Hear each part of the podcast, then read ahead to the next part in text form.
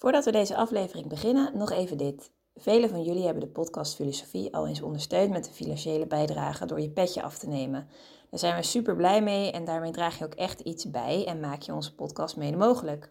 Zo ook Boy en Jan die recentelijk hun petje af hebben genomen. Super veel dank daarvoor. En wil jij ook als trouwe luisteraar ons een steuntje in de rug geven en ervoor zorgen dat we nog lang door kunnen gaan? Kijk dan op petjeaf.com slash podcastfilosofie. Daar vind je alle info en bijdragen kan al vanaf 3 euro per maand. En het biedt ook leuke extra's op, zoals bijvoorbeeld toegang tot onze bonusafleveringen. Maar voor nu, veel plezier met deze aflevering. Negatief platonisme geeft mensen de mogelijkheid zich toe te vertrouwen aan een waarheid die niet relatief is, ook kan ze niet positief in inhoudelijke termen worden geformuleerd. Op deze manier zocht de Tsjechische filosoof en politiek dissident Jan Patočka de spanning op tussen objectiviteit en subjectiviteit. Wat bedoelt Patočka met de term solidariteit van de geschokte? Waarom moet de zorg voor de ziel weer terugkeren in de filosofie? En wat in zijn denken bracht hem ertoe om op hoge leeftijd in opstand te komen tegen het communistische regime in Tsjechoslowakije? Over deze vragen en nog veel meer gaan we de komende drie kwartier hebben. De gast is Guido van Heeswijk, de denker die centraal staat, Patočka.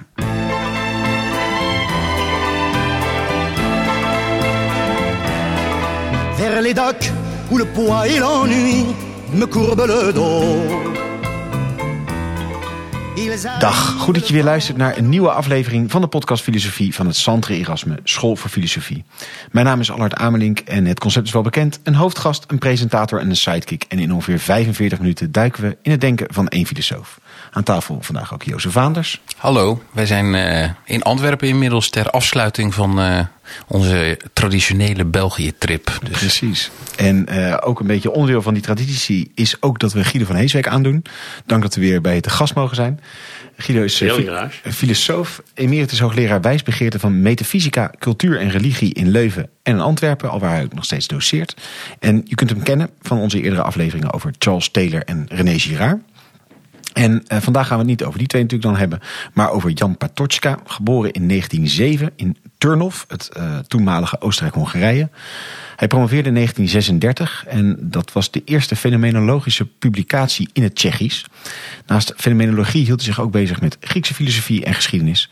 En hij is vooral ook heel bekend als een van de gezichten van de uh, Garta 77-beweging, die in verzet kwam tegen de politieke onderdrukking door het communistische regime in Tsjechoslowakije.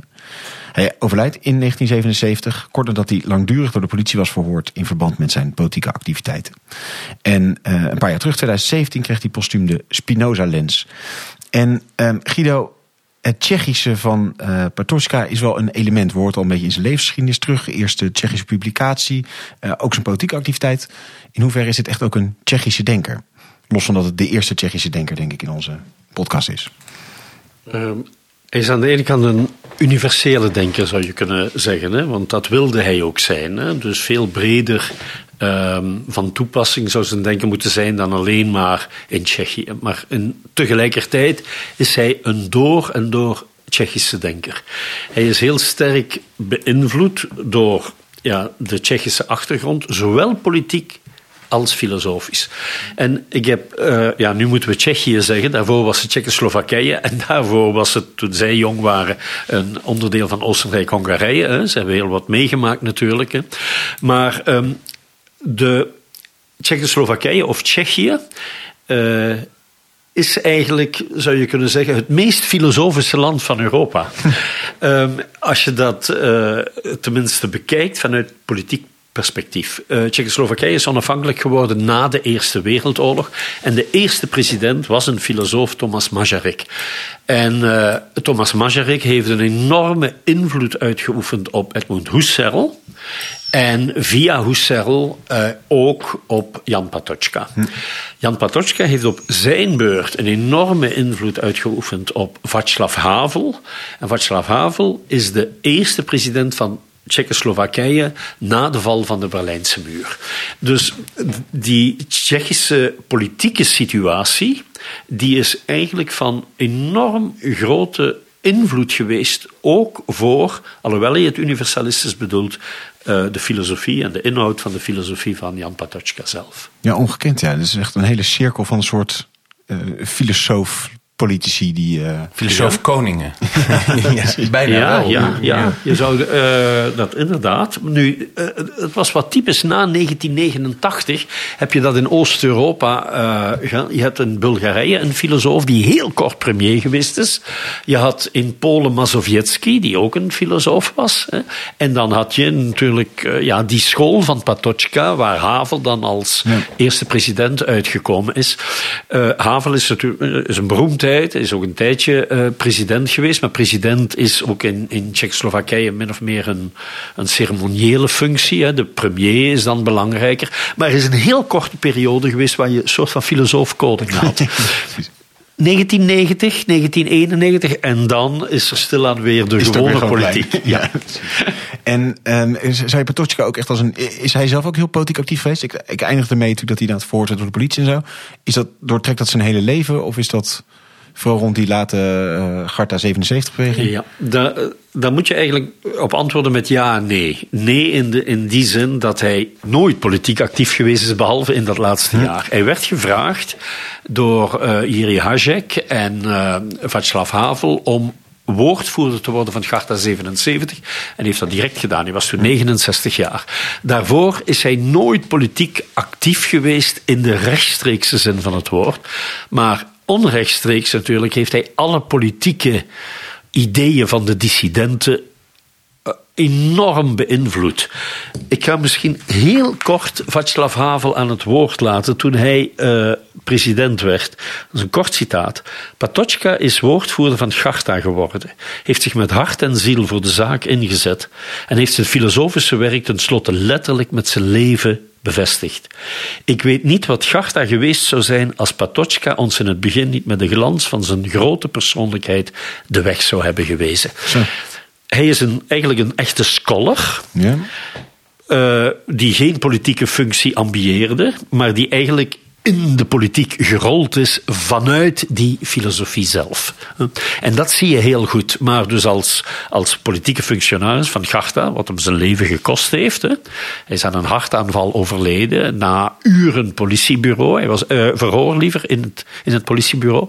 Hij was toen 70 jaar. En eh, dat is eigenlijk zijn enige echte politieke activiteit geweest, zou je kunnen zeggen. Maar het gevolg van, van, van heel zijn filosofie. Maar de- want daar ben ik dan heel nieuwsgierig naar. Je, je zegt vanuit de filosofie is hij in dat dissidentisme terechtgekomen en in dat politieke activisme. En nu net zeg je ook, het is ook het gevolg van zijn filosofie. Waar, waar zit dat in? Hoe volgt dit uit zijn filosofie? Ja. Eh, om, om die band te leggen tussen politiek activisme, en dat gaat dan over heel specifieke zaak. Hè? Dus die jongeren, die Tsjechische jongeren, die eh, Tsjechoslowakije had mee eh, de, eh, een verklaring rond de mensenrechten ondertekend. En dan was er een popgroep, of een punkgroep. Eh, Plastic People of the Universe. Ik, Plastic? People. Hè, en die, waren, voor, eh, die kregen een verbod om op te treden. En dat hebben zij aangegrepen om eh, verzet aan te tekenen. En eigenlijk eh, de keizer te ontbloten, zou je kunnen zeggen. Jullie hebben net iets van mensenrechten ondertekend. En, Helsinki-verdragen zijn dat, denk ik, ja. En ehm, eh, goed, dan zijn ze daartegen in verzet gekomen. En daar is Garta uitgegroeid. Maar eh, dat specifieke punt past perfect in de filosofie van Patočka. En, en heel zijn strijd om. eh, ja, hoe zou ik zeggen, de fenomenologische. En dan, plots wordt dat heel abstract, zou je kunnen zeggen, hè, wat ik nu ga zeggen. Maar eigenlijk is dat ook heel concreet om die fenomenologische beweging, die je dus in heel Europa vindt, hè, eh, in de eerste helft van de 20e eeuw, hè, om die ehm, te verbinden met waarheid en zinvolheid. Dat moet ik denk ik een Ja, beetje graag, uitleggen. precies. hè. Wel, eh, kijk, wat is fenomenologie? Fenomenologie vertrekt eigenlijk van eh, het uitgangspunt dat de wetenschappelijke manier om naar de werkelijkheid te kijken, dat dat maar een gedeeltelijk juiste manier is. En wanneer we denken dat die manier alles bepalend is, eh, dat ze dan de werkelijkheid verminkt. Dus de werkelijkheid die verschijnt altijd aan ons als een fenomeen dat wij altijd op een bepaalde manier interpreteren. Hm. Ehm, nu zou je kunnen zeggen, wat de, de moderne wetenschap doet met de werkelijkheid, dat is de werkelijkheid ontoveren of objectiveren. Uh, je kijkt hoe die werkelijkheid in elkaar zit, uh, hoe fenomenen veroorzaakt zijn. En dat is eigenlijk alles. Dus objectiviteit, dat is wetenschappelijke objectiviteit waar elke zin uit verdwenen is. Nu, als je kijkt naar de premoderne cultuur, bij de Grieken, de middeleeuwers, en dat kent Patočka heel goed, daar is objectiviteit van de werkelijkheid natuurlijk de norm voor ons handelen. Dus wij handelen op basis van natuurlijke gegevens die een betekenis in zich dragen. Dus wat heb je? Je hebt objectiviteit, die eeuwenlang, hè, millennia lang, de basis was voor ons handelen. Nu kom je in de moderne tijden, zeg de crisis van de Europese wetenschappen, waar al die mensen rondwerken. Die Europese wetenschappen die maken enorme vooruitgang, maar die doden eigenlijk de normerende functie van objectiviteit. Ja. Objectiviteit, dat, dat is gewoon iets wat meetbaar is. Wat doet nu de vader van de fenomenologie, Husserl. Husserl zegt, goed, als we in de objectiviteit, zoals de wetenschappen die beschrijven, geen enkele zingeving meer vinden, hè, crisis van de Europese wetenschappen, dan zullen we vanuit de subjectiviteit hè, daar betekenis moeten aan verlenen. En dus dan spreek je van bij Husserl de transcendentale subjectiviteit, waar Husserl probeert op een bepaalde manier Descartes uh, opnieuw te interpreteren enzovoort. Hè. Dus betekenis ontleen je niet aan objectiviteit, Nee. want die is totaal verwetenschappelijk. Betekenis ontleen je aan subjectiviteit. Goed. Um, Patočka wordt daardoor beïnvloed. En Patočka zegt, ja, hè, ik zit hier met die spanning tussen subjectiviteit en objectiviteit. Objectiviteit heeft eigenlijk geen betekenis meer. Wij maken subjectieve betekenis. Je kan zelfs zeggen intersubjectieve betekenis. Door met elkaar mm -hmm. te spreken komen we tot een bepaalde consensus van de waarheid. Maar, wat heeft Patočka meegemaakt? En dat is eigenlijk heel bepalend geweest voor zijn leven. Er was een intersubjectieve waarde op een bepaald ogenblik, die was nazistisch. Hm. En na het verdwijnen van die intersubjectieve waarheid kwam een andere intersubjectieve waarheid en die was communistisch. Ja, en dat zit hij een goed punt in de wereld ja. inderdaad waar hij dat meemaakte. Ja. En dus zegt hij, oké, okay, we vinden het niet in de objectiviteit, maar we vinden het ook niet in de subjectiviteit. Dus gaat hij zoeken, en ik denk dat dat zelfs heel actueel is vandaag, naar een punt waarin je waarin die subjectiviteit wordt uitgedaagd door iets objectief in de werkelijkheid.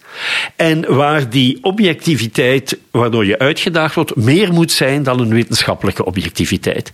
En dat is de reden waarom hij dus kritiek begint te leveren op Husserl. Ook kritiek, hij gebruikt dan Heidegger daarvoor, want die heeft eigenlijk dezelfde kritiek op Husserl, maar dan heeft hij ook kritiek op Heidegger, omdat hij zegt, het appellerende van het zijn, van de objectiviteit, dat appellerende moet iets ethisch hebben. En de subjectiviteit, en die werpt hij niet weg, hij zegt dat is de verworvenheid van de moderne cultuur, dat wij subjectiviteit natuurlijk uh, uh, ja, hanteren om, om, om tot ethiek te komen. Hè. Je kan nooit tot een ethiek komen zoals in de premoderniteit, dit is de waarheid, nee. die is objectief gegeven en je hebt te gehoorzamen. Nee, wat je moet doen is zoeken naar een waarheid buiten jou, maar die moet resoneren in -hmm. jou. En dus de subjectiviteit speelt ook een rol. En hij noemt dat een actieve subjectiviteit die open staat op iets dat die subjectiviteit overstijgt. Mm. En dat is de reden waarom hij met Garta 77 meegaat. Want hij zegt, wat hier gebeurt, dat is een totale leugen. Wat heel belangrijk is het voor communisme dan dus, hè? Dat bedoelt hij daarmee? En ja. Het is één grote leugen die ingaat tegen wat ik subjectief van binnenuit voel. En ik word dus uitgedaagd door de onrechtvaardigheden van die leugen om die mensen bijvoorbeeld uh, uh, de groep die, Plastic die band, People, ja. uh, die band, om die te verdedigen. Maar dat is maar een symptoom van alle geschokten. maar die en, moeten dus, worden. Dus, om even naar hem, hij ging wat snel volgens mij net van. Je, je wil nou dus dat, dat objectivisme versus dat subjectivisme. je kunt het, als je te veel vanuit het subjectivisme doet, wordt het te particulier in zekere zin. En te relativistisch en kan ja. je helemaal fout zijn. En, en, um, en dat nazisme en communisme, ziet hij dat dan als een ontsporing van het subjectieve of van het objectieve? Van het subjectieve. Van het subjectieve. Dat ja. dan dus welig tieren ja. en daar komen excessen ja. van. En dus zegt hij dat subjectieve moet altijd door het objectieve ja, doorspekt raakt of door, door, door Ja, staan. inderdaad. En andersom moet je het objectieve dus vanuit het subjectieve bevragen. Ja, en je zou kunnen. Ik, vind hem prima samengevat. Want, Ja, eh, hij komt je wat vroeg dit keer, dus ja. Voor het zelf even ik- denk dat dat in, in de 20e eeuwse, 21e eeuwse filosofie bij een aantal auteurs, of auteurs ehm, waar ik in geïnteresseerd ben, ehm, eh, de grote problematiek is. Je zou kunnen zeggen dat de objectiviteit altijd de norm geweest is. Hè? In de premoderne westerse filosofie. En dat de moderne filosofie, en Immanuel Kant is daar het voorbeeld van, die objectiviteit subjectief gegrond is. Hè? vanuit de a priori structuren van het subject. Waar wij nu mee zitten is eigenlijk dat die subjectieve begronding, die bij Kant universalistisch gedacht is, dat we zien dat dat helemaal niet universalistisch is, dat dat heel relatief is, dat wij onze waarden maken, dat wij onze wereld maken, dat we zien dat dat eigenlijk niet werkt. De wereld reageert. Eigenlijk kan je dat ook aan de ecologische problematiek verbinden. We zijn op een bepaalde manier met de wereld omgegaan en de wereld reageert. Dat is wat Patochka als uitgangspunt neemt. Die we, wij kunnen de wereld niet helemaal maken. Wij, de wereld appelleert ons en wij moeten die interpreteren. En wij moeten dus eh, rekening houden met de weerbarstigheid van die wereld. Ik vind soms in de, in het Duits, ja, object, dat is gegenstand. Dat is eigenlijk een heel goed. Dat staat tegen jou. Dat daagt je, je. Je kan er niet mee doen eh, wat je wil. Maar aan de andere kant, door te zeggen: hier is een, een norm gegeven en je hebt daarnaar te luisteren. Daar heeft de moderne tijd natuurlijk Ja, goed tegen gereageerd. Door de klemtoon te leggen op een soort van subjectieve instemming daarmee. Ja. En die spanning, die thematiseert hij. En je zou Mooi. daarom. eh, eh, maar daar kunnen we misschien verder op door. Daarom dat hij een soort van negatieve eh, waarheidsopvatting heeft. Hij, hij zegt, de grote fout die men vroeger maakte, en dat leidt tot fundamentalisme, dat is, dit is de waarheid. En dat is de waarheid van het christendom, dat is de waarheid van het communisme, dat is de waarheid van het liberalisme, de waarheid van het nazisme, wat dan ook. Als je de waarheid dogmatiseert, ja, dan leidt dat leidt altijd tot fundamentalisme. Maar dat betekent niet dat er geen waarheid is.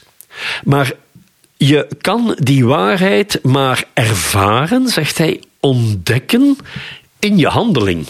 En dan zie je, en meestal op een negatieve manier. Bijvoorbeeld wanneer iemand pertinent liegt. Dan zeg je, ja, maar dat neem ik niet. Hè. Jij liegt gewoon. Ehm, als je zegt, ja, maar jij liegt, dan heb je een aanvoelen van wat waar is. Ook al kan je waarheid niet definiëren. Of, Ja. en eh, dat is de grondslag van Charta 77, je zegt, maar wat ze nu aan het doen zijn, dit is totaal onrechtvaardig. Betekent dat dat je een pasklaar concept kan definiëren van rechtvaardigheid? Nee. Maar je hebt een aanvoelen van rechtvaardigheid, want anders kan je niet zeggen wat onrechtvaardig is. En vanuit dat aanvoelen, die wisselwerking, dus je krijgt dat nooit objectief helemaal gedefinieerd. Dat is het grote gevaar van een klassieke metafysica. Dit Zo, is dit het. is God. Ja. Dit is rechtvaardigheid, dit is waarheid. Het grote gevaar van het subjectivistisch relativisme is ieder zijn waarheid, ieder zijn rechtvaardigheid of haar rechtvaardigheid. Nee, het is altijd de wisselwerking van de twee. En daarom dat hij eigenlijk ook in de lijn zit van een soort van negatieve filosofie, negatieve theologie, die waarheid of rechtvaardigheid helemaal niet afwijst. Dat is de horizon, zegt hij. Ook een typisch... Waarop je gericht bent, zonder Ja. dat je hem helemaal in kan vullen of duiden. Inderdaad, of- ja. Een horizon, daar ben je op gericht. Hè, want die kan je niet pakken. En dat is natuurlijk een idee dat je ook bij Husserl heel sterk vindt. Hè. Ehm, eh, in eigenlijk in heel de fenomenologie. Hè. Waarheid als Gadamer, hè. waarheid als horizon. En tegen die horizon ga je, eh, je actief. actief. zijn. Ja.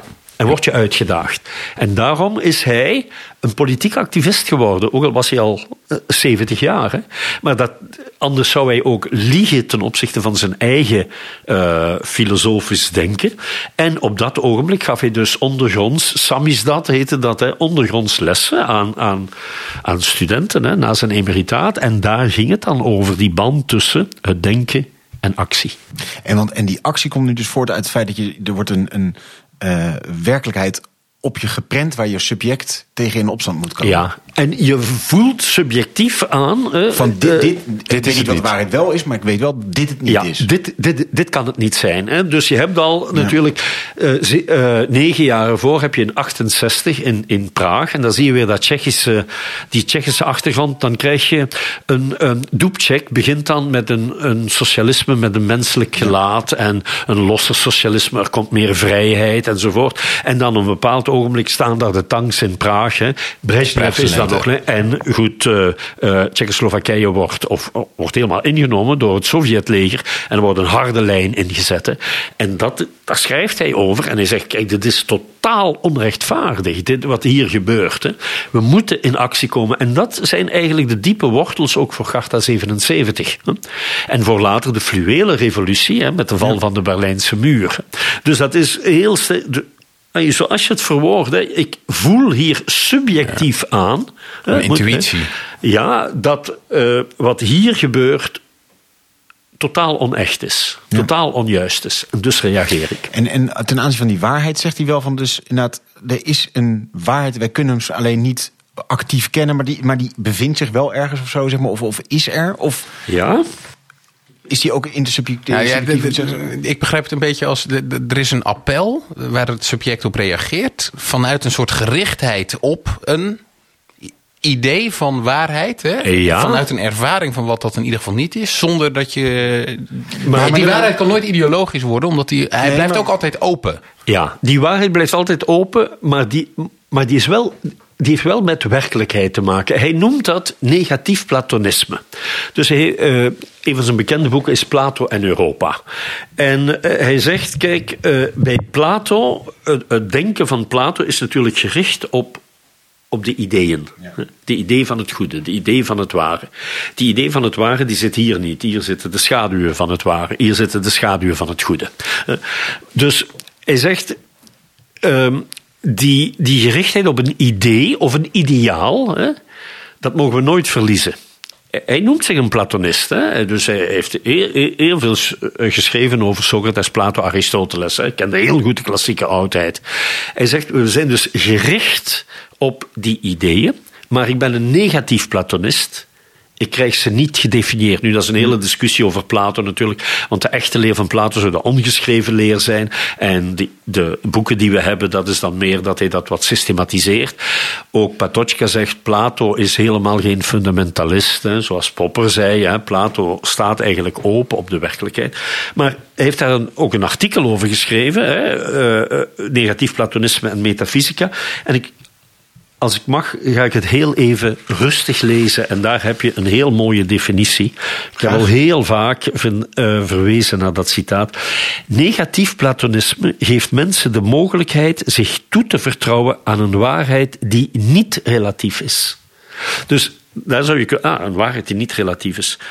Ehm, ook al kan ze niet positief in inhoudelijke termen worden geformuleerd. Ze is niet relatief, maar je kan ze niet conceptualiseren. Maar er is een soort van intuïtie waardoor Ja. je ze herkent. Ja, dat is wat je eigenlijk van de negatieve theologie ook kent. Dus we, we- we Eigenlijk weten niet het wie helemaal God is, we weten Ja. niet wat God is, maar Ja. we hebben Maar het wel we- over hem. Maar als we sterfelijkheid ervaren, snappen we dat er toch iets van onsterfelijkheid is. Zo- Zo'n soort gevoel. Wel, ja. Dat is juist de reden waarom Patočka nooit christen geworden is. Patočka eh, behoorde tot geen enkele kerk en noemde zich ook niet christen, omdat hij angst had dat wanneer je in een, in een eh, bepa- eh, protestant. Hij heeft op het punt gestaan om een bepaald ook een protestant. Hè. Je hebt natuurlijk een, de Hussieten en heel die invloed daarvan. Aan de andere kant heb je natuurlijk ook een aantal katholieken. Dus, en hij is, hij is altijd geïnteresseerd geweest in godsdienst. Ook in het katholicisme, ook in het protestantisme en in die verhouding. Maar hij wilde, geen, hij wilde dat niet worden, omdat hij altijd bevreesd was voor, voor dat dogmatische karakter, om dat altijd in te vullen. En dat wil hij nooit. Eh, en dan zegt hij, negatief platonisme laat zien hoeveel waarheid er steekt in de eeuwige metafysische strijd van de mens naar het eeuwige en boventijdelijke strijd. Ook al vertrekt het negatief platonisme van de intrinsieke historische bepaaldheid van elk mens, het blijft voortdurend strijd voeren tegen een relativisme van waarden en normen. In die zin zit hij in die misschien typisch filosofische positie van. Natuurlijk heb ik de waarheid niet, want ik zoek ernaar. Maar natuurlijk is er waarheid, want anders. eh, Zou ik ook niet hoeven zoeken. ja, Ja. dan hoef ik niet te zoeken. En dat, Daar zit hij Hij, helemaal schi- in. hij, hij probeert een beetje tussen eh, Scylla en Charybdis heen te varen. Tussen Ja. relativisme en Ja, fundamentalisme. je gooit Ja. echt een Tussen- mooie oudheidsverwijzing. Ja. In lijn met Patočka. Mooi. Maar je zou kunnen... Dus aan de ene ja, kant... als in, kan je dat zo zeggen? Ja, dat is met- theoretisch is dat zo. Hè? Ja. Dus hij wil het relativisme vermijden en hij wil het fundamentalisme Ja. vermijden. Maar het woord schipperen past niet op hem als figuur. Daarvoor is hij veel te moedig. Hij, eigenlijk is dat een ongelooflijk moedige man. Hè? Een, een man die, die nooit toegeeft. Niet aan het nazisme, niet aan het communisme. En daarvoor een zware prijs betaald heeft. Vandaar ook dat het begrip offer bij hem heel centraal staat. Eigenlijk, ja, hij heeft gedroomd van een academische carrière. En heeft dus acht jaar alles samen aan de Karels Universiteit, de grote universiteit van Praag, mogen lesgeven. Hij is altijd buiten gezet. Hij is ook eigenlijk altijd in de gaten gehouden. Eh, maar hij deed gewoon door, in alle eerlijkheid. Dus in die zin is hij, je zou kunnen zeggen, theoretisch zoekt hij naar een evenwicht, maar hij is eigenlijk een, een durver. Eh, Een hele moedige man. Daarom ook denk ik dat hij zo enorm veel invloed gehad heeft op, op, op mensen als Havel en Kundera en Nezdanek en al die, die Tsjechische dissidenten. Hij is ook altijd daar in Tsjechië willen blijven, want hij kon ook weg. Ja. Dat heb je met die bekende dissidenten. Nee, nee, hij bleef. Hij bleef en hij betaalde daar natuurlijk een prijs voor. En je zegt, oh, offer is een belangrijk woord. Welke, plek neemt dat dan in? Ja, dus eh, eh, omdat hij zegt, hè, dus je zit in die spanning tussen die, dat subjectieve aanvoelen van normen die je niet helemaal kan invullen, maar waarvan je voelt dat ze voortdurend met de voeten getreden worden. En eh, ja, hij- hij behoort, zegt hij zelf, tot de generatie van geschokten. Die altijd hebben moeten strijden, omdat hij ja, toevallig in 1907 geboren is. Dat wil zeggen, hij maakt de Eerste Wereldoorlog als kind mee, maar dan het nazisme en dan het communisme. En hij voelt zich daar dus natuurlijk helemaal niet in thuis. En dus eigenlijk is zijn heel leven een ideeënstrijd geweest. Daarom ook dat hij zo erg aangetrokken was tot Comenius, hè, die in de Dertigjarige Oorlog leefde. En dus die strijd katholieke protestanten en daar ook een tussenpositie wil nemen vanuit verdraagzaamheid en daarom naar Nederland gaat, hè, maar natuurlijk verbannen is. Hè.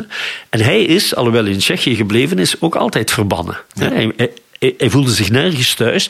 Hij voelde zich ook helemaal niet thuis in het kapitalisme. Dus eigenlijk wilde hij ook niet naar dat westerse systeem.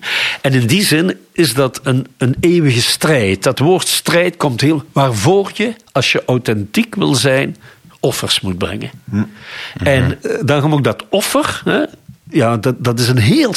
Vooral ja, op het einde heb je ook wel het gevoel dat hij pessimistisch is. Dat is hij veel minder in zijn jonge periode. Hè, dan, dan wil hij opbouwen en zoeken. En, maar op het einde, ja, natuurlijk, hij, eh, hij heeft enorm veel meegemaakt. Hij heeft eigenlijk altijd het onderspit moeten delven. En eh, je voelt op het einde wel een zeker eh, pessimisme bij hem. Ja. Wat wel interessant is dat je dan van je pessimisme toch naar je politieke activisme gaat. Dat is, lijkt me een...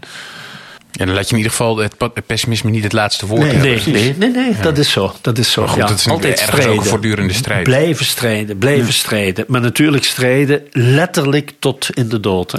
Ja. Dus, eh, Ja, ja, maar je zei net nog, Guido, generatie, is slechte gezondheid? Zei je ook? Ja, hij, eh, en hij, had, ja, hij was Ja. dan 70 jaar en zijn gezondheid ging achteruit. En daarom ook dat men getwijfeld heeft. Hè. Dus Havel heeft daar veel over geschreven. Hè.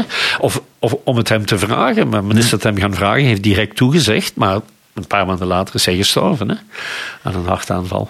Eh, je, je had het over een generatie van geschokten. Ja. Ook zo'n term van hem eh, is geloof Ja. ik solidariteit van geschokten. Ja. Wat, wat, bedoelt hij daar precies mee? Eigenlijk komt, eh, dus, ehm, juist zijn filosofie, hè, zijn negatief platonisme. Of hij noemt het soms ook een asubjectieve fenomenologie, hè, die dus niet terug objectief wil worden, maar meer is dan het subjectieve. Ja. De, eh, een soort van zelftranscendentie. Waar je ook kritisch kijkt naar jezelf, waar je zelf, eh, eh, je- jezelf moet amenderen. Hè. Ehm, als je dat allemaal overdenkt en in jezelf meemaakt, dan word je solidair. Je wordt solidair met degene die uitgestoten wordt. Je wordt solidair met de slachtoffers van het nazisme. Je wordt solidair met de slachtoffers van het communisme. Zoals Comenius solidair was met de slachtoffers van de eh, Dertigjarige Oorlog. Dus pas als je beseft wat de schok is en hoe onrechtvaardigheid zich voltrekt, dan word je solidair. En daar haalt hij ook zijn moed uit, ondanks zijn pessimisme. Hè? In de zin van op het einde. Hè? Ja, natuurlijk. Ik vind het zelfs ook een, een, Maar je merkt dat in die artikels. Er is een Tsjech, uh, Kohak, hè, die alles in het Engels vertaald heeft van zijn artikels. Niet van zijn grote werken. En, en die beginnen dus ja, in de jaren dertig. En die lopen tot uh, de jaren zeventig. En wezenlijk verandert hij niet. Hè. Het is een moedige man solidariteit voor de zwakken, voor de geschokten. Maar er zijn momenten dat hij zegt dat hij zich afvraagt, wat haalt het allemaal uit, al mijn offers. Mm. Want hij heeft natuurlijk een heel hard leven gehad. Nu, ook Husserl heeft een hard leven gehad. Hij was een Jood, hè, die ook, ook, ook verraden is door Heidegger. En ook dat, want hij kende al die mensen heel, heel goed. Hè. Dus ja, hij heeft heel veel. Uh... Wat is daar het verhaal precies van? Hij heeft uh, die, die crisislezingen van Husserl heeft hij uh, toen, toen die, die crisis de Europese Wissenschaft nog een beetje ja. in, in, in wording was, heeft hij geloof ik Husserl naar Praag gehaald hè, om daar lezingen over te geven. Hij heeft die georganiseerd in 1935. Maar hij heeft zelf ook college gehad van Husserl en Heidegger, of uh, niet? Ja, hij heeft college ja. gevolgd bij Husserl. En daarna, Heidegger was de assistent hè, van Husserl. Nu, hij had een een heel goede band met, met Husserl. En eigenlijk is hij ook een denker van de crisis. Hè? Vandaar die subjectiviteit, objectiviteit. Dus de crisis van de Europese wetenschappen. Je zou kunnen zeggen, als uitgangspunt volgt hij helemaal uh, de interpretatie van Husserl. De Europese wetenschappen hebben natuurlijk heel veel technologische vooruitgang gebracht, maar die hebben de zin uit de werkelijkheid ja. getrokken. Die rationaliteit die wordt louter efficiënt. Hè? En die rationaliteit moet een diepere betekenis krijgen. Trouwens, dat haalt hij ook bij Majarek, die een goede vriend is die van Husserl. Uh, ja, die president. eigenlijk zijn doctoraat schrijft over het groeiend aantal zelfmoorden in de westerse wereld op het ogenblik dat de wetenschap vooruit gaat, de technologie vooruit gaat, de gezondheid vooruit gaat, we dus allemaal dolgelukkig zouden moeten zijn en het aantal zelfmoorden toeneemt. Daar maakt hij zijn doctoraat over en dat leidt dus tot, tot een crisis. Hoe kan nu als we geloven in vooruitgang en de zelfmoorden gaan uh, uh, groeien. Gaan ja, ook dan, vooruit. Die gaan ook vooruit. Ja, dan krijg je een crisis. En dan zoekt hij, dus is het helemaal eens met Husserl. Er is een crisis van de Europese wetenschappen. Hoe kunnen we die amenderen? En we kunnen die maar amenderen, zegt Husserl, vanuit een transcendentale subjectiviteit. En dan komen we bij het begin van het verhaal. En, of van een intersubjectiviteit. Um, maar daarvan zegt Patochka, nee, ook subjectief en intersubjectief kan je je totaal vergissen. Je ja. moet weer gecorrigeerd worden vanuit de roep van die werkelijkheid zelf. En hij denkt dan, dat kan ik bij Heidegger vinden, omdat dat ook de kritiek van Heidegger op Husserl is. Hè. Eigenlijk dat magische woord, hè, wat je ook bij, bij Kundera vindt via Patochka. Ja, heel de westerse cultuur leidt aan zijnsvergetelheid. Wij zijn altijd maar bezig met onze ideeën rond de zijnden, maar we zijn wel vergeten dat, dat er een zijn is dat, dat zich verbergt en dat zich onbergt en dat ons uitdaagt. En die lijn gaat Patochka ja. dan weer verder uitwerken. En zo komt hij tot, die tot dat negatief platonisme. Ja. Prachtig. Maar mooi net ook die hele inbedding, zowel dus in die Tsjechische context als in die hele uh, context van de fenomenologie. Uh, zorg om de ziel hadden we ook nog als een, als een thema beschreven. Ja. Gaat dat over hoe je een beetje met jezelf om kan gaan in die spanning? Of hoe, uh, ja, wel. nou Voor, hoe overleef je, voor een groot deel. Hoe, door die strijd, hoe ja, overleef ja, je het negatief ja. platonisme? maar, uh, we hebben het nu al gehad over die Tsjechische achtergrond. Je kan ook zeggen die Duits-fenomenologische achtergrond. Als je Husserl, Heidegger uh, neemt, laten we zeggen die Europese achtergrond. Maar er is natuurlijk ook bij Patochka die enorm grote kennis van de geschiedenis van de filosofie. Daar mogen we eigenlijk niet vergeten dat Patochka 30 jaar verbannen is uit de universiteit en in stilte gestudeerd heeft. En ik kende natuurlijk heel goed uh, die geschiedenis. En dan maakt hij een onderscheid dat je eigenlijk bij velen vindt, maar ik zal uh, zijn letterlijke woorden nemen. Ik vind dat meer uh, gasten hier een voorbeeld uit mogen nemen. Van die goede directe citaten die heel uh, compact en to the point zijn. Dus dank je. dit is een goede tip. Dit. Wel, je zou kunnen zeggen, het onderscheid dat velen maken is... je hebt overleven, leven en zinvol leven. Mm-hmm. Dat is een onderscheid eigenlijk dat, dat iemand als die ook een eh, podcast, uh, Effort North Whitehead. Je mm-hmm. hebt overleven en dan leven en dan zinvol leven. Patochka spreekt altijd over de drie fundamentele bewegingen die je hebt. Eerste beweging is de beweging van zelfbehoud. Dat is overleven. Je wordt ergens in geboren en, en, en je probeert te overleven. Dan heb je de beweging van zelfontplooiing. Dat is de beweging van leven, een goed leven, een carrière maken, een lekker eten en, enzovoort enzovoort. Goed, dat zijn de twee bewegingen die natuurlijk basisbewegingen zijn. Maar dan heb je de derde beweging, de beweging van zelftranscendentie. Dus zelfbehoud, zelfontplooiing, zelftranscendentie. En dan zegt hij, zelftranscendentie dat is wanneer je meer dan genoeg hebt. En dan begin je na te denken over, over de zin van het leven. Wat echt zinvol is. Hoe ik mij verhoud tot de horizon van de grote werkelijkheid. Hoe ik daar positie in kan nemen, moreel. En dat, zegt hij, is in de moderne Europese cultuur enorm verzwakt. Dat soort denken. Eh, omdat denk en dan kom je dicht bij Heidegger. Hè. Het rekenende denken heeft alles ingepalmd. En het aandenkende denken, het stilstaan bij, dat, dat wordt hoe langer hoe meer weggefilterd. Wat je vandaag bijvoorbeeld ook aan universiteiten ziet overal. En daar verzet Patočka zich tegen. En Patočka zegt, die derde vorm van denken, dat is de zorg voor de ziel. En zo kom je bij solidariteit. Hè? Dus je kan zeggen, ja, maar mensen hebben genoeg. Maar dan krijg je een bepaald conflict waar, waar de een de ander kwetst.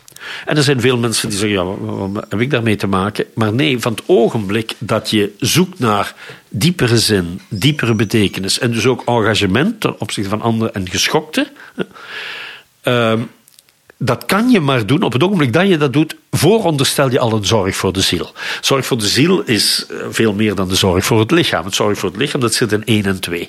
En zorg voor de ziel, daar zit geweten in. Daar zit dus de moed in om te kunnen handelen. De moed om offers te kunnen brengen. En dat baseert hij dan op natuurlijk een analyse van Plato. Want natuurlijk is dat, en, Socrates, wat is filosoferen? Dat is eigenlijk sterven aan het lichaam. En dus ook bij de dood van Socrates kan je eigenlijk zeggen: goed, dood mij maar, aan mijn ziel kan je niet. Ja. En dat, dat is eigenlijk voor mij ook de grondslag waarom dat zo'n zo'n moedige man is. Hè. Dus uiteindelijk gaat het om de zorg voor de ziel. En dat hij ook, ook ja zegt tegen Jiri Hajek en, en tegen Václav Havel. Ik denk, zo, hij, hij weet dat hij niet meer lang te leven heeft. Maar het gaat om de zorg voor de ziel. Ja. En nog even die koppeling met solidariteit. Want het was ook even met die solidariteit van, solidariteit van die geschokten. Wat maakt dat nou? Wanneer ontstaat die solidariteit? op het ogenblik dat je weer. Dat is eigenlijk verbonden met dat negatief platonisme. Op het ogenblik dat je beseft hè, dat wanneer een groep uitgestoten wordt. of mensen belemmerd worden in, in hun ontplooiing. omwille van allerlei leugens die ideologisch verteld worden. op dat ogenblik ons. Zie je, dat zijn de geschokten, waar hij eigenlijk zelf bij hoorde. Hè? En die moet je verdedigen. Ja. Want anders ja, lieg je tegen jezelf. eh, en heb je geen zorg meer voor je ziel. Nee. Je hebt misschien wel veel zorg voor je lichaam, maar, maar, maar je, hebt, je hebt geen zorg meer voor de ziel. En dat is dus verbonden met die intuïtie, zoals je het noemt, hè, die veel dieper gaat dan een conceptuele definitie. Dit is onrechtvaardig. Maar natuurlijk, als je dat zegt, dit is onrechtvaardig, zeggen anderen, ja, die bijvoorbeeld uit opportunisme meedoen met de Communistische Partij, ook collega-professoren. Ja, maar is dat wel onrechtvaardig enzovoort. En dan kom je midden in de strijd. En dus daar is hij, en dat zie je de laatste jaren, we hebben strijd nodig. Strijd is nodig. Hij, gelooft dus niet op een beate, zeemzoeterige manier dat de wereld morgen vol vrede. Nee, nee, de wereld is oorlog. Dat is eigenlijk ook vaak een, ver- vind je verwijzingen naar Comenius, hè? dus die 30-jarige oorlog. Ja, wij zaten in de 80-jarige oorlog, maar dat eh, viel nog mee, bij wijze van spreken. In vergelijking met de 30-jarige oorlog, dat, dat, dat is een echte slachtpartij geweest. Hè? En dus dat verbindt hem heel sterk met Comenius. En dat maakt hem dus soms ook wel weemoedig. Hè? Altijd opnieuw oorlog. Je zou kunnen zeggen, als hij vandaag leefde, want niemand had verwacht dat we opnieuw in Oost-Europa oorlog hadden. hè. Maar die, die zorg voor de ziel is ook strijd. Je, je hebt de- het offer, strijd. Het, het, is, het, is, het is geen zoet verhaal, Nee, zeg en- maar. en het moet echt bevochten En- en worden. Het moet echt bevochten worden. En het is echt een subjectieve lijst toen die dit overeind moet houden tegen een soms hele bittere objectiviteit of En, en, werkelijkheid. en Ja, inwendige strijd? In, in jezelf plaatsen tussen die spanning van de objectiviteit en de subjectiviteit. Inderdaad. Dus ja. permanent Ja. daar die... eh, ja, Waar dus nergens een rustpunt zit. Je, de- de- ook, Eh, denk ik. Het is al, Je zit- da- daar heb je ook, ja, Patochka, de, de Parmenides Herakleitos eh, eh, eh, discussie zou je kunnen zeggen. Hè. Parmenides zegt het zijnde is, het niet zijnde is niet. Hè. En, en, en Herakleitos zegt alles verandert. Patochka, zijn uitgangspunt is dat alles verandert. Dat er altijd strijd is en dat we nooit een eindpunt bereiken. En dat is ook zijn kritiek op de geschiedenis van de metafysica. Hij zegt de metafysische vraag is de vraag van de ziel. De metafysische vraag is de vraag bijvoorbeeld ook: waarom is er iets? Er had evengoed niets kunnen zijn. Dus dat, dat is een diepe vraag. En die vraag die moeten we blijven stellen. En daarom heeft hij ook vaak kritiek op, op tendensen in de fi- positivistische filosofie die dat allemaal wegduwen. Maar de grote fout is dat we op dat metafysisch verlangen een afgerond antwoord willen hebben. En, en, en dat heb je heel vaak gehad. Hè? En dat is ook de reden, maar ik herhaal het nog eens, waarom hij, eh, waarom hij eigenlijk niet tot een school behoort. Hij behoort tot, tot, tot geen enkel... Daarvoor is hij veel te eigenzinnig. Hij wil ook nooit tot één godsdienst behoren. Dat wil hij ook niet. Maar hij is natuurlijk heel religieus gevoelig, heel metafysisch gevoelig. Maar hij schrijft dus metafysica nooit aan elkaar. Meta, streepje, fysica. En dat streepje duidt alleen maar op, het blijft altijd een strijd. Het is nooit af. Je moet altijd blijven zoeken. Maar hij heeft dan ge- geen school gemaakt in de zin dat hij dan natuurlijk een ideeënwereld uiteenzet waar je dan lekker op voort kan bouwen. Tegelijk zou je deze strijdgedachten, zou je natuurlijk wel een, een, kan een line of thought zijn, zeg maar, die je doortrekt. Zie je dat wel bij andere denkers in recente tijden dus de, terug? Eh, ja, kijk, eh, hij heeft geen school gemaakt, zou je kunnen zeggen, filosofisch. Rechtstreeks. Hè? Je hebt zo eh, Hegel en de linkshegelianen en de rechtshegelianen bijvoorbeeld, of de Kantianen. hè. In die zin niet. Hij heeft natuurlijk wel school gemaakt, al direct politiek. Ja. Je kan eigenlijk de geschiedenis van Tsjechoslowakije na 1977 niet verstaan zonder de enorme invloed eh, van Jan Patočka. Want in, die ondergrondse colleges heb je het dan vooral Die over, hè? Waar dus Ja. Havel zat, Ja. waar Kundera zat. En eigenlijk gewoon- zijn eigen initiatief ook om Garta 77 daar woordvoerder van te zijn. Hè. En dat heeft natuurlijk eh, ja, Nederlandse minister van Buitenlandse Zaken, Max van der Stoel, eh, is, is daar ook bij geweest een paar dagen voor zijn dood. Dat heeft natuurlijk internationaal enorm weerklank gehad. En in die zin heeft hij. Rechtstreeks, zou je kunnen zeggen, school gemaakt in Tsjechië. Maar je zou ook kunnen zeggen dat hij school maakt. Er er verschijnt eigenlijk wel wat over Patočka. Bijvoorbeeld nu, maar dat is sinds een kleine vijf jaar. Nu iedereen in de lage landen het opnieuw over Hannah Arendt heeft. Hannah Arendt en Patočka hebben elkaar goed gekend. En daar zijn gelijkenissen en men zoekt gelijkenissen. Het zijn natuurlijk allebei leerlingen van Heidegger. En ze hebben elkaar gekend. Ze zoeken ook naar. Ze, ze, ze hebben zelf veel meegemaakt. Ze zijn bannelingen op een bepaalde figuur, op een bepaalde manier. Hè. Maar ook Hannah Arendt heeft geen rechtstreekse school gemaakt. Maar voor mij is het belangrijkste dat zijn idee van dat we moeten zoeken naar een ja, wisselwerking tussen dat, dat subjectieve aanvoelen dat belangrijk is en eh, het aanvoelen dat er toch meer is dan dat subjectieve dat ons appelleert, dat is een idee die je bij heel veel. Dat is een idee die je bij Charles Taylor vindt. Dat is een idee die je eh, bij Hartmut Rosa vindt. Dat is een idee die je bij heel velen vindt. En je ziet wel dat er soms ook naar Jan Patočka verwezen wordt. Ja. Dus in die zin is zij zeker een, een, een hele. Nu. eh, dat zit ook in die Oost-Europese of Centraal-Europese eh, eh, filosofie. hè. En ook in de literatuur. Ik vind dat je heel veel eh, gemeenschappelijk vindt tussen figuren als Jan Patočka aan de ene kant en bijvoorbeeld Robert Musil aan de andere kant, die, die in Wenen dan zat. Maar ja, Wenen hoorden ook tot Oostenrijk, Hongarije. hè. En je hebt eh, de slaapwandelaars van eh, Brog. van Herman Broch. Dat is diezelfde. Herman Broch is ook een negatief platonist. Heeft daar trouwens over geschreven. Dus die idealen die je moet hebben, want anders dan, dan word je een relativist, en, en, en, en, maar, maar die je nooit helemaal mag invullen. Ja. En eh, ik denk, eh, het is inderdaad de eerste Tsjechische filosoof die nu aan bod komt. Hè, maar die Centraal-Europese denkers zijn eigenlijk ongelooflijk boeiende denkers, omdat die. eh, dus er zijn ook banden met Jacques Derrida. Hè? Maar hij vindt, Patochka vindt Jacques Derrida te relativistisch. Dus zij zijn heel gevoelig voor dat historisch gebondene, voor dat particuliere van elke vorm van denken, maar tegelijkertijd veel gevoeliger dan in West-Europa van die generatie, dat er iets is dat ons transcendeert. En dus in die zin zou je kunnen zeggen, heb je een soort van Centraal-Europese school van denkers in de 20e eeuw, die ontzettend boeiend zijn, die je in de literatuur vindt. Ook Havel natuurlijk is een toneelschrijver, hè, is eigenlijk geen, geen, geen scholar-filosoof. Patochka was een scholar-filosoof. Je zei heel terecht, eerste Tsjechische artikel over fenomenologie. De grote scholar van Comenius, van Masaryk, van Husserl, van Heidegger. Dus het is aan de ene kant een klassieke universiteitsprof die zijn artikels heeft, hè, zou je kunnen zeggen. Maar aan de andere kant is hij natuurlijk veel dieper. En daar heeft hij een, prachtig artikel over geschreven. Het enige, voor zover ik weet, dat het in het Nederlands vertaald is. Hè, de intellectueel en de mens van de geest. En een intellectueel, dat is een vakman. Daar is niks fout aan natuurlijk.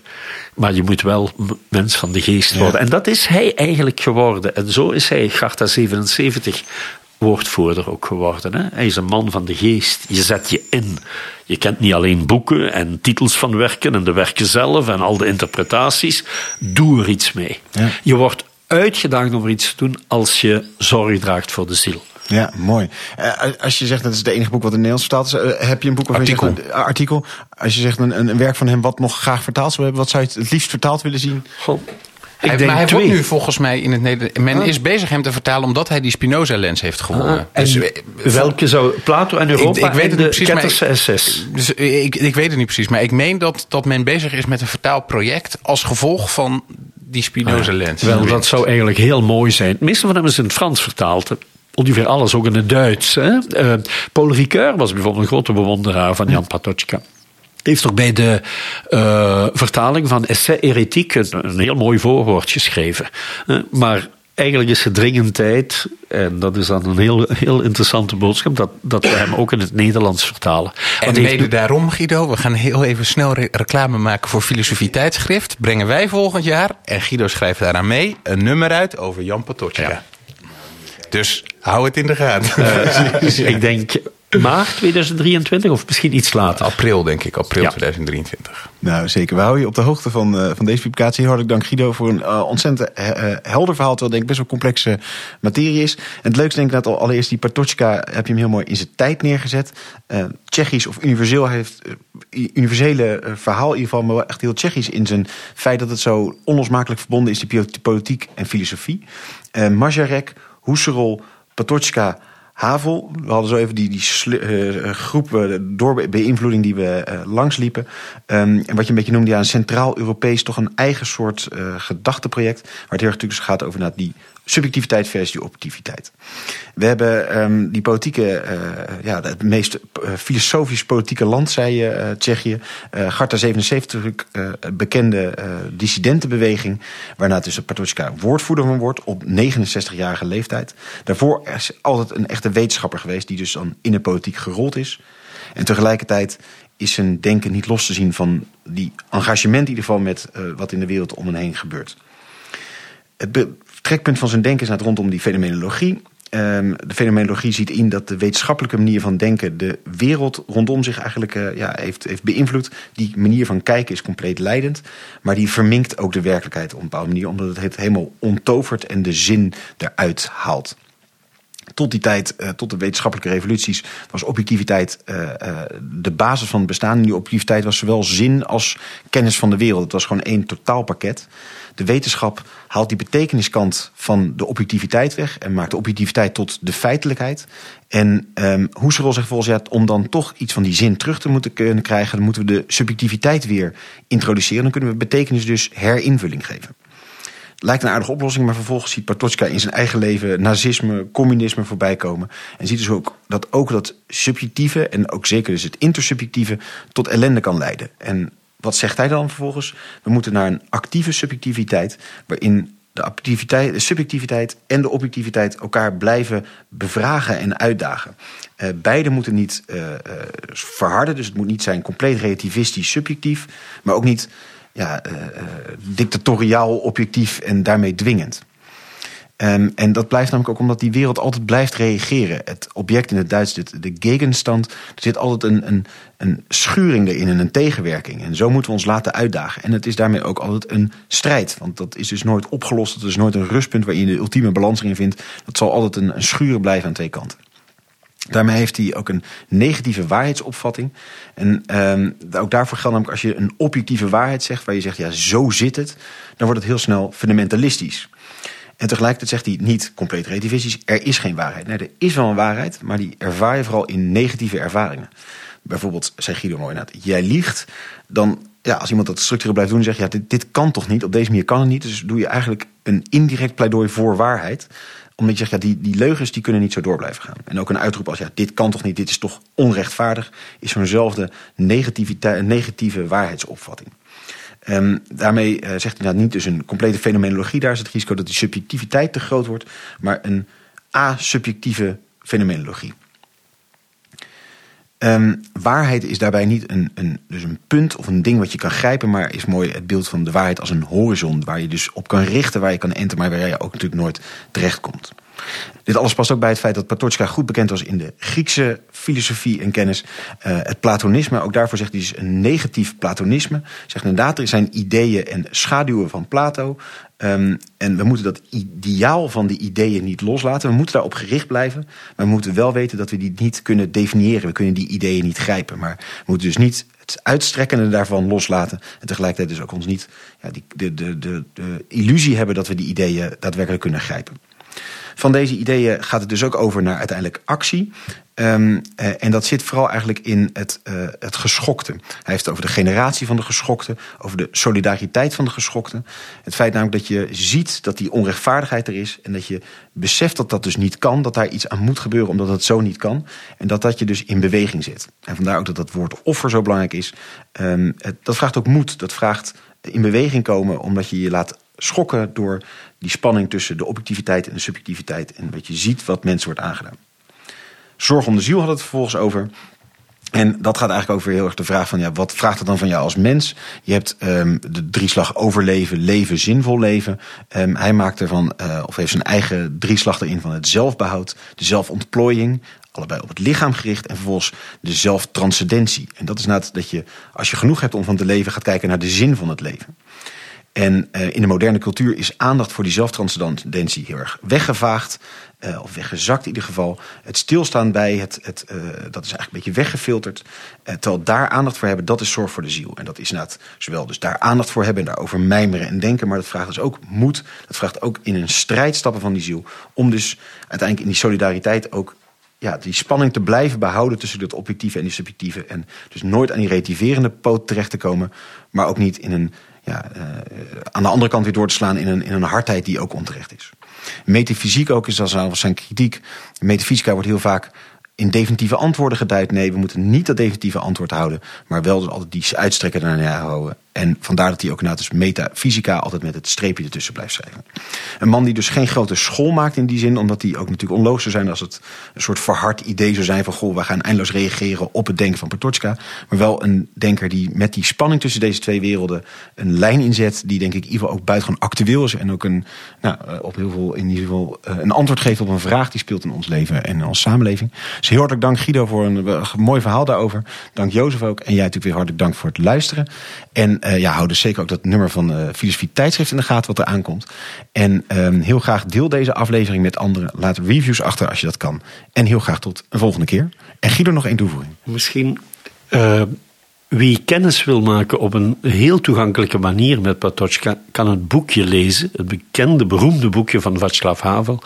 Poging om in de waarheid te leven. Dus hij zegt helemaal niet poging om de waarheid te definiëren. Hij zegt poging om in de waarheid te leven. En dat is het boekje waarin hij Garta 77 beschrijft en zijn eigen visie, maar die is helemaal Patokiaans. Kijk, Patokiaans, mooi. Dan hebben we toch een mooi voorbeeld van een, uh, een toegankelijk werk in de Nederlandse taal waar we een, uh, met een nader kennis mee maken. Heel hartelijk dank en uh, jij dus nogmaals dank voor het luisteren. Tot de volgende keer.